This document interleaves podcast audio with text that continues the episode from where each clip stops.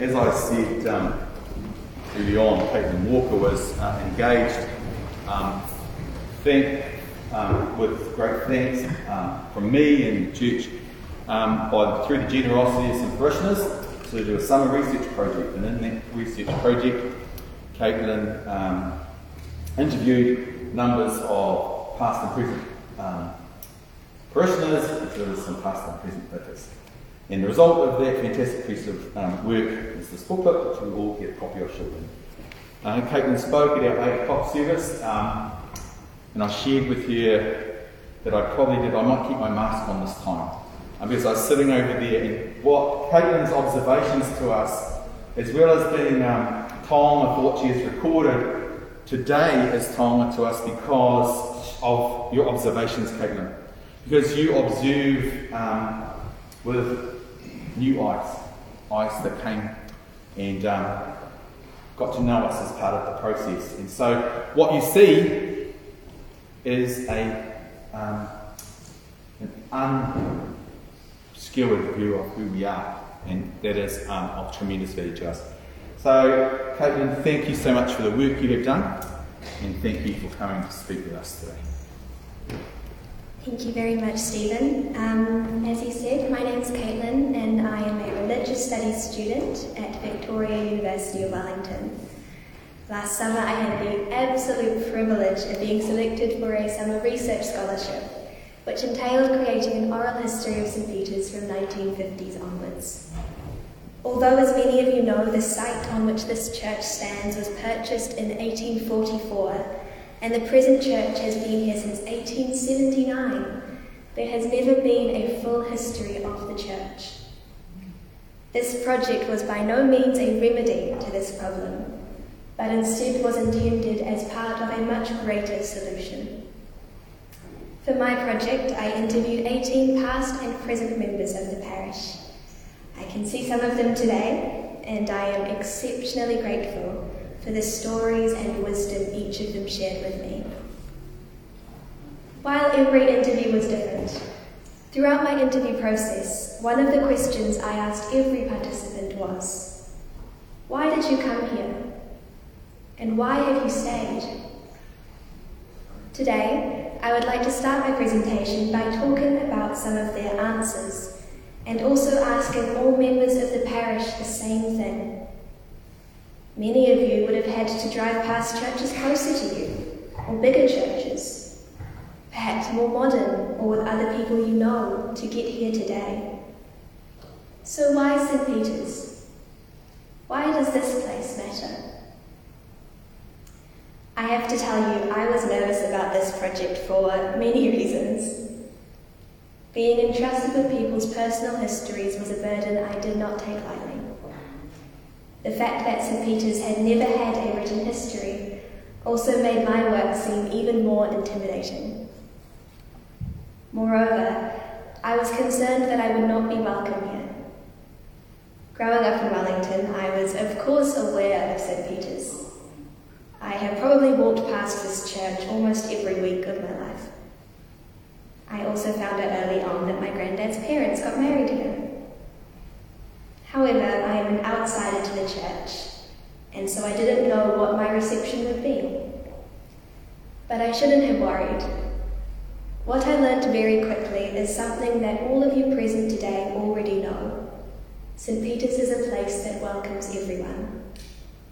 One of, one of the most prominent symbols of this hospitality is the open door, which allows every person to come in off the street and into the church. I heard about times when the verger of the day would come into church in the morning and find people asleep in the pew. I also heard about how someone walked off with the wooden angels, and a parishioner found them not too long later in a second-hand shop. But these difficulties were seen as part and parcel of carrying out the church's mission. This openness was encapsulated by the church as a whole, but also by every parishioner I heard countless stories of hospitality over the years, such as the Randersons' Christmas Eve at the vicarage and the many parties hosted by the choir. This ethos extends to the present day, as I was welcomed into every home with cups of tea and open hearts. Today, I am very blessed to have had some of my loved ones come along to support me and felt very fortunate to be able to tell them that I know for a fact they will be welcome here. This hospitality is one of the reasons I heard for why people came and then stayed here. This hospitality was also seen in the stories I heard about the inner city ministry. ICM, or now DCM, was founded in 1969 by a group of Wellington churches. The vicar of St. Peter's of the day, Reverend Godfrey Wilson, was in many ways the spearhead of the ministry, and his assistant curate Bob Scott became director of ICM. ICM established many social justice and outreach programs, such as teaching English to refugees. A, a similar program run by St. Peter's was the Catacombs, a drop in evening coffee bar in St. Peter's Hall. Many of the parishioners I spoke to volunteered at the Catacombs back in the day and have fantastic stories about their experience of hands on ministry.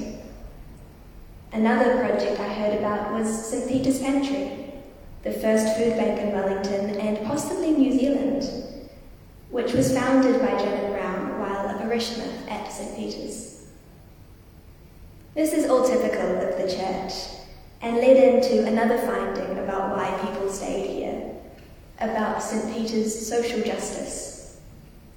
St. Peter's has been part of many movements through the years.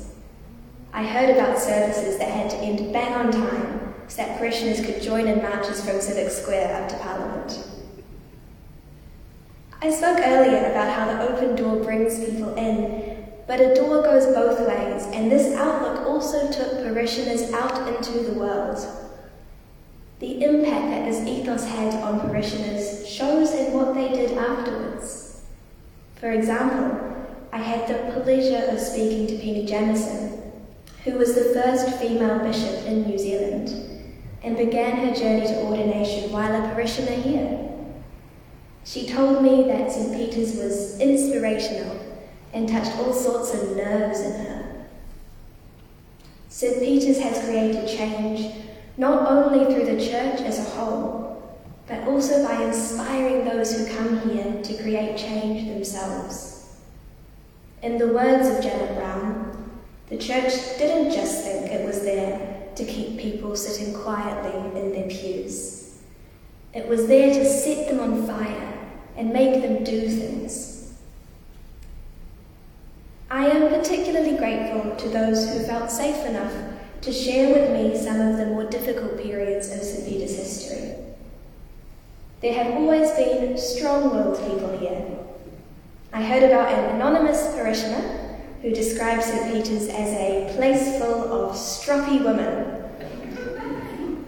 This has historically been a strength of the church, as it is what has had it is what enables it to have the impact on the legal, political, and commercial spheres that it has had. However, with many opinionated people, there were times where the differences became difficult. What struck me more than anything was the resilience of the church in coming through these periods. Even with the divisions, St. Peter's has remained a beacon for Wellington. On this note, it would be remiss to not mention some of the sermons I heard about. St. Peter's has been fortunate to have had many revolutionary vicars who combined their theology with a keen interest in the world outside them and this came through in the stories from parishioners. It was very special that every interviewee I spoke to had a different sermon that stuck with them. It wasn't like there was one particular year where St. Peter's was particularly vehement in their preaching. There was never a divide between the political and the religious here. Topics included the naval frigates, the Aro Valley developments, the hospital board election, the nuclear free and anti apartheid movements, and so on. One particular sermon that stuck with me was Reverend Wilson's famous 1967 sermon on homosexual law reform. Some of you present, I imagine, were lucky enough to hear it spoken again on its 50th anniversary. In fact, the entirety of the original sermon is available online on the Lesbian and Gay Archives of New Zealand. There's a fantastic story about this sermon, which again many of you will have heard. Apparently, the script delivered to the radio station prior to the broadcast was on a different theme with the real script delivered just a few minutes before the broadcast aired, out of concerns that the address might be cut off. How incredible is that?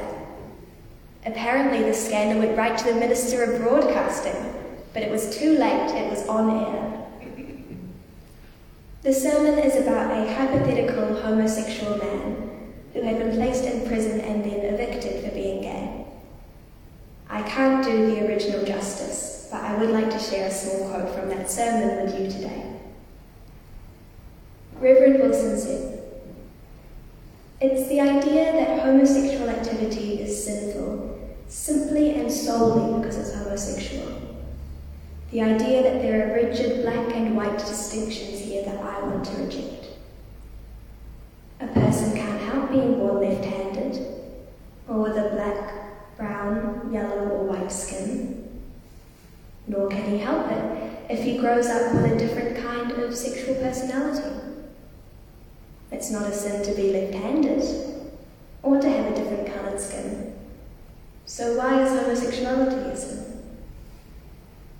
This would have been revolutionary had it been delivered last week and not 55 years ago. There is something so special about the fact that St. Peter's was a leader of this reform back in the 1960s and still is today. St. Peter's is one of only three rainbow affirming churches in Wellington. This church that has been here for so long is doing what churches established more recently have not yet been able to do. I also heard about the parish submitting to Parliament's Select Committee in favour of abolishing conversion therapy to balance out the hateful words spoken by others in the name of the church. In the words of Brother Graham Wells, the things that are happening in there now, they're reflecting what we were doing 50 years ago. If this is what people came for originally, it is no surprise that they have stayed. And then how could we not talk about this building? Something that surprised me during my interview process was the deep emotion many parishioners felt for this building. While part of what makes St. Peter's is, of course, the people, the place itself is more meaningful than I realized. The old wood is historically meaningful and is also extremely evocative. You can feel the layers of faith in this place. The extent to which St. Peter's the building reflects St. Peter's history was summed up stunningly by Jackie Randerson. She said, It is beautiful but it's made more beautiful because of all the meaningful actions and things that have happened. I also got to hear about some of the quirks of the building, for which I am grateful to Stephen Jenkins. One of my favourite stories is about the floor beneath your feet today between the pews, with indentations in the wood back against the pew from when stilettos were in fashion, and at the front from when it was all about hobnailed boots. This shows the importance of having these old buildings. They are physical manifestations of the history. We can see how this place reminds us of the past and connects us with those who have gone before. In short, there was no one reason why people had come to this church and stayed here. The myriad of reasons blew me away and gave me plenty of food for thought. After I had finished my interviews, typed them out, and made my notes, it was time for me to put my findings together. In order to do this, I couldn't ask myself why I had come or stayed at St. Peter's, because I hadn't had that experience. Instead, the biggest question I had for myself was in the context of St. Peter's, what does it mean to be the church in a changing city? Again, I invite the parish today to ask this of themselves. Of course, the first part of this question is to ask what it means to be the church. Is it the people or the place? Why does this building matter? This is particularly challenging to answer in a time of Zoom church and online communities. Does the place even matter anymore? This question has been discussed by many people much smarter than I am, and I am sure some of you have much better answers than I do. But as trivial as this sounds, I kept thinking about my granddad teaching me the nursery rhyme, which many of you know. Here is the church, here is the steeple, open the doors and hear the people. St. Peter's is both the people and the building that holds them. There is nothing coincidental about the fact that St. Peter's has been a hub for so many movements and for a particular type of Anglicanism over the years. We can firstly speak to the location. As a truly inner city church, there is immediate connection to what is going on in the political and business sector. As for the building, it was harder to put my finger on why this place in particular matters. But I witnessed how talking about this building brought people to tears. The layers of faith and history held in these four walls are a power that should not be undermined. In more concrete terms, having one building here for so long with a continuous revolutionary streak has been part of why people know to come here. St. Peter's has continuously brought together like minded people who care deeply about the world outside. Vicars came to St. Peter's because they knew about its reputation. As part of my project, I had the interview privilege of interviewing three past vicars of St. Peter's, all of whom had heard about and were attracted by St. Peter's outward looking theology. I also read letters that, the, letters that the bishops of the day had sent to these vicars telling them about the appointment, not always in the most favourable terms. I can tell you all, nobody was unaware of St. Peter's reputation, and deservedly so. And then, because over three months of interviews I hadn't asked enough questions, I began to consider what it meant to be St. Peter's in a changing Wellington. Believe Wellington benefits from having a stable and sacred hub of activism in the centre of the city. When I say stable, I of course don't mean that St. Peter's hasn't adapted with the times. One example of this is the increased focus on how to be a church of Te Aro as well as for Wellington. The causes fought by the church have also changed over time.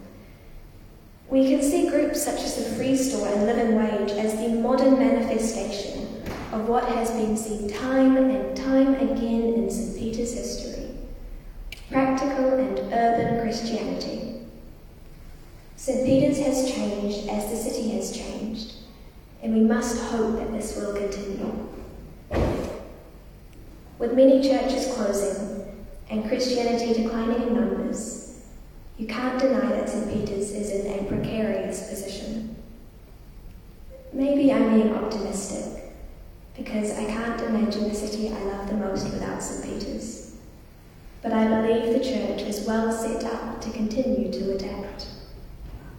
Each new vicar, parish, and social context help St. Peter's continue to evolve.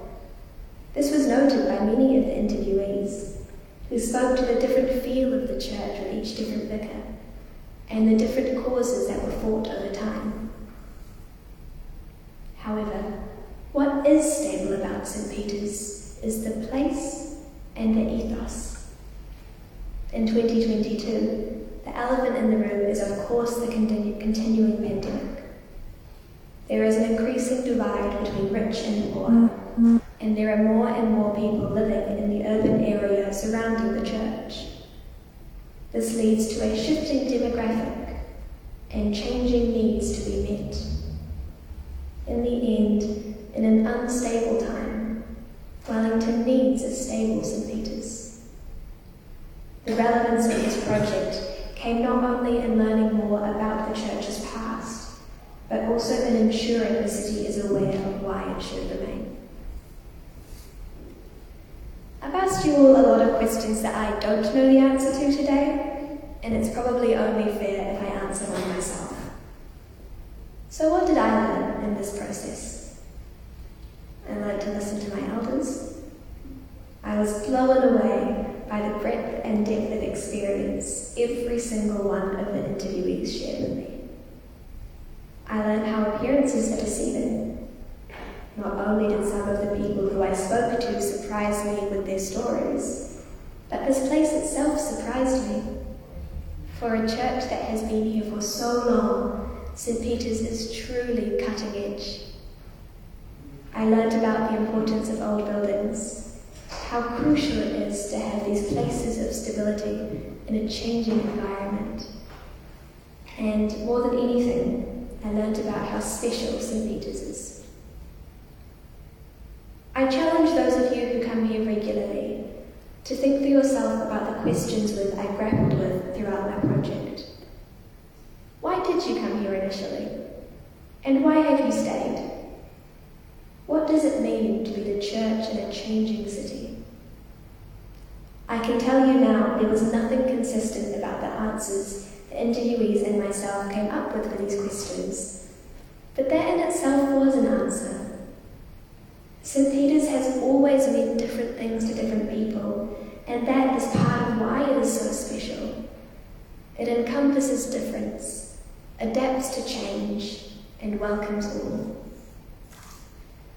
My loved ones are probably very glad that they're not going to keep hearing me ramble on about all the interesting things I learned, but I will miss this project. With all the stories I heard, it seems more bizarre than ever that there has never been a published history of the church. I feel very lucky to have played a small role in the eventual result and have cherished the time spent here.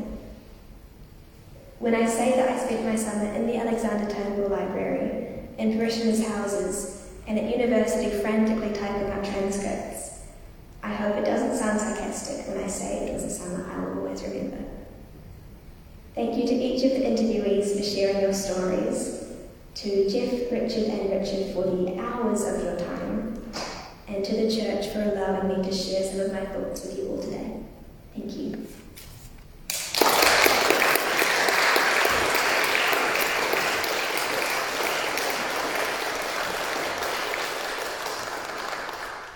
Thank Caitlin. We will, um, I'll thank you more fulsomely later on, but and I will get you back up when we sing our offertory hymn and we will pass out the um, booklets at that point.